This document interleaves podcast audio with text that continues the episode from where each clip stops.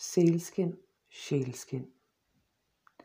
Der var engang en tid, der nu er borte for bestandig, men som snart skal vende tilbage med hvid himmeldag efter dag, hvid sne og alle de bitte små prikker i de fjerne af mennesker, eller hunde eller bjørne. Her kan man ikke få noget til at gro. Vinden blæser stærkt, så folk har vendet sig til med vilje at tage pakakker og kamikker deres støvler på sidelæns. Her fryser ordene i luften, og hele sætninger må brækkes løs fra den talende slæber og tøs op ved bålet, så folk kan se, hvad der bliver sagt. Her lever folk i det store hvide hår på gamle Onoluk, den gamle bedstemor, den gamle troldkvinde, som er jorden selv. I dette land boede der en mand. En mand så ensom, at tårer i tidens løb havde dannet dybe fuger i hans kinder. Han prøvede at smile og være glad. Han gik på jagt. Han satte fælder op, og han sov godt. Men han ønskede sig menneskeligt selskab. Sommetider sejlede han ud på lavt vand i sin kajak. Og når en sæl nærmede sig, mindes han de gamle historier om, at sæler engang var mennesker. Det eneste levn fra den gang var deres øjne, som kunne få samme blik, et vist, vildt og kærligt udtryk.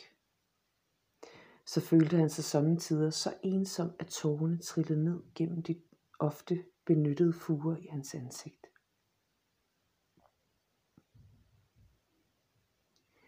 En aften fortsatte han sin jagt efter mørkets frembrud, men uden held. Da månen steg op på himlen og isflærene glimtede, nåede han en stor plettet sten ude i vandet. Han mente med sine skarpe øjne at kunne se, at noget bevægede sig yndefuldt oppe på den gamle sten. Han padlede langsomt med pagajen dybt i vandet, og da han kom nærmere, så han en lille gruppe kvinder nøgne, som den første dag de lå på deres mødres maver, danse op på toppen af den store sten. Han var en ensom mand uden andre venner end dem, end dem i erindringen. Han blev siddende og så på dem. Kvinderne virkede som om, at de var skabt af månemælk, og deres hud glinsede med små sølvskæld som laksernes om foråret. De havde lange, yndefulde hænder og fødder. De var så smukke, at manden sad lamslået i sin båd, mens vandet skulpede og førte ham nærmere og nærmere til stenen. Han kunne høre de skønne kvinder le. Sådan lød det i hvert fald. Eller var det vandet, der lå ved kanten af stenen? Manden var fortumlet, fordi han blev blindet. Men på en eller anden måde var den ensomhed blevet fjernet, der havde hvilet tungt på hans bryst som et vådt skin. Nærmest uvilkårligt, som om det var meningen, sprang han op på stenen og stjal et af de skin, som der lå der. Han gemte sig bag et fremspring og stoppede sælskinnet ind under sin parkag. Snart råbte en af kvinderne med den smukkeste stemme, han nogensinde havde hørt som når kalder ved daggry. Eller nej, måske lignede det mere nyfødte ulveungers kalden, når de tumlede afsted om foråret. Eller nej, det var noget bedre, men det spillede ingen rolle for, hvad gjorde kvinderne nu? De tog deres sælskin på, og en efter en gled sælkvinderne ned i havet, mens de bjeffede og hylede af glæde, undtagen en. Den største af dem ledte højt og lavt efter sit sælskin, men det var og blev væk. Manden blev dristig. Hvorfor vidste han ikke? Han trådte frem bag klippen og sagde bidende til kvinden. Kvinde, bliv, bliv min kone. Jeg, jeg, jeg er en ensom mand. Jeg kan ikke blive din kone, sagde hun, for jeg er en af de andre, af dem, som bor under neden. Bliv, bliv min kone, insisterede manden. Om syv somre skal du få dit sælskin tilbage, og du kan blive hos mig, eller forlade mig igen, som det passer dig. Den unge sælkvinde så ham længe ind i ansigtet med øjne, som virkede menneskelige, trods hendes egentlige herkomst. Modstræbende svarede hun, jeg skal gå med dig. Efter syv somre blev det afgjort. Med tiden fik de et barn, som de kaldte Uruk, og barnet var tykt og smidigt. Om vinteren fortalte moderen Uruk eventyr om de dyr, som levede nede i vandet, mens faderen snittede en bjørn i kalksten med sin lange kniv. Når moderen lagde barnet Uruk i seng, pegede hun op gennem røghullet på skyerne og alle deres former. I stedet for at snakke om ravne og bjørne og ulve, fortalte hun om valerosser, valer, sæler og laks. For det var de dyr, hun kendte. Men som tiden gik, begyndte hun at tørre ud. Først skældede huden, så revnede den. Huden på hendes øjenlåg begyndte at falde af. Hun tabte sit hår, der faldt ned på jorden. Hun blev bleg som voks. Hun blev tyndere og tyndere. Hun prøvede at skjule, at hun haltede. For hver dag blev hendes øjne mattere. Hun begyndte at falme sig frem for at finde vej. Hun begyndte at famle sig frem for at finde vej. For hendes syn aftog. Og sådan fortsatte det, indtil barnet Uruk en skønne nat blev vækket af høje ro og satte sig op i soveskinnene.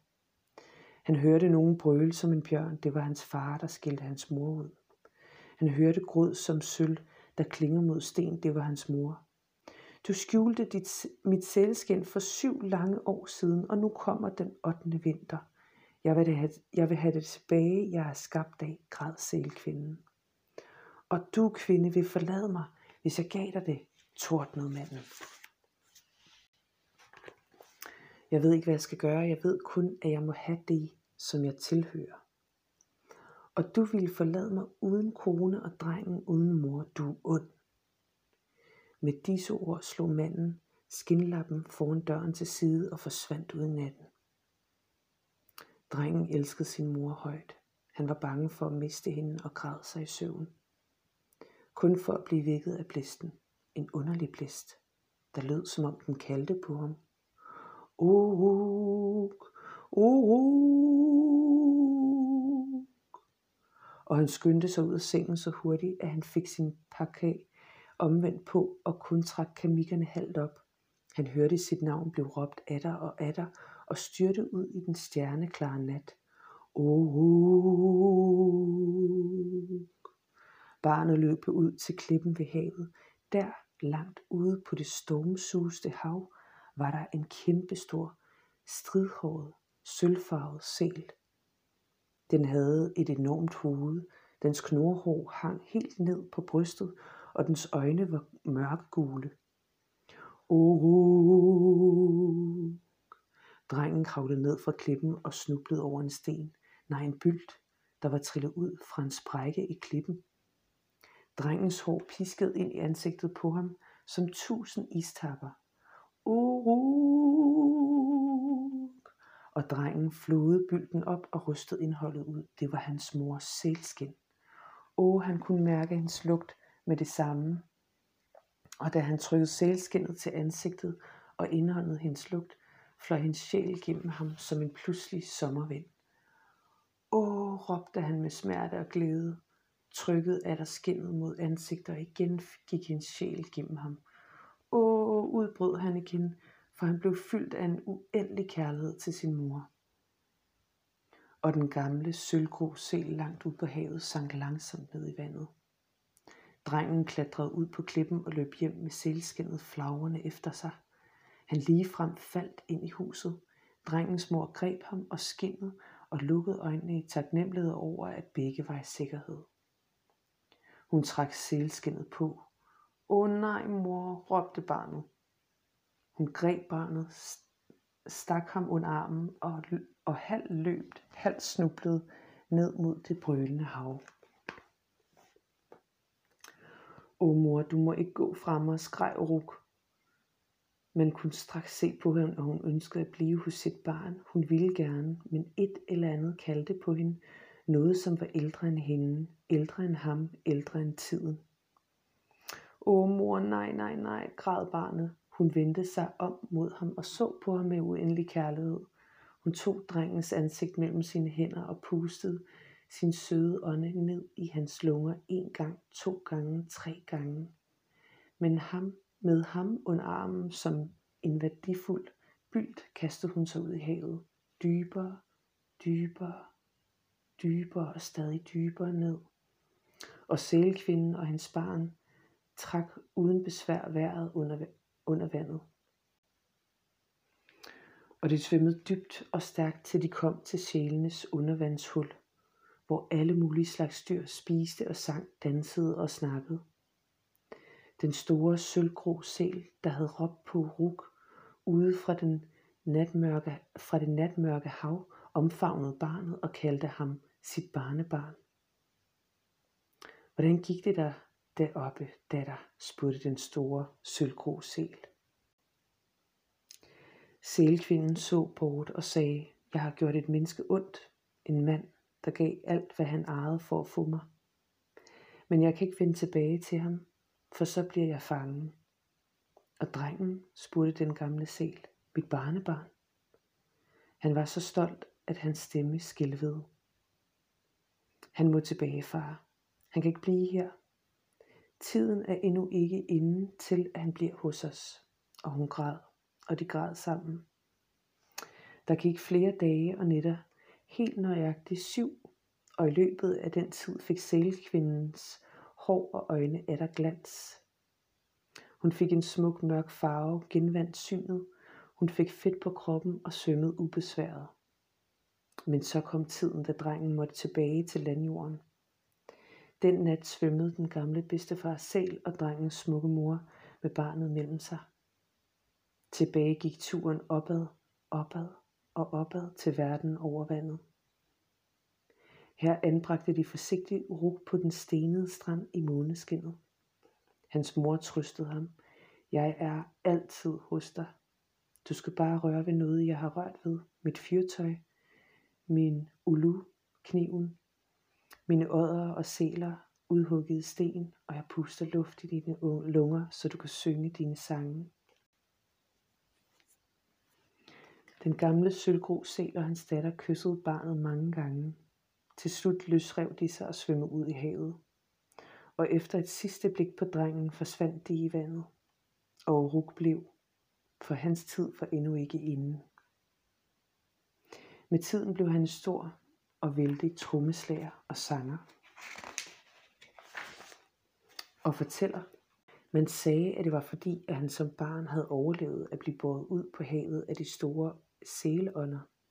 Nu i den grålige morgendis kan man stadig tider se ham fortøje kajakken og knæle på en bestemt sten i havet, hvor han til synlandet snakker med en hundsel, der ofte nærmer sig stranden. Mange har prøvet at fange den, det er gang på gang mislykkes. Hun er kendt som den kloge, den hellige, og man siger, at skønt hun er sel, kan hun få samme udtryk i øjnene som et menneske, et klogt og vildt og kærligt udtryk.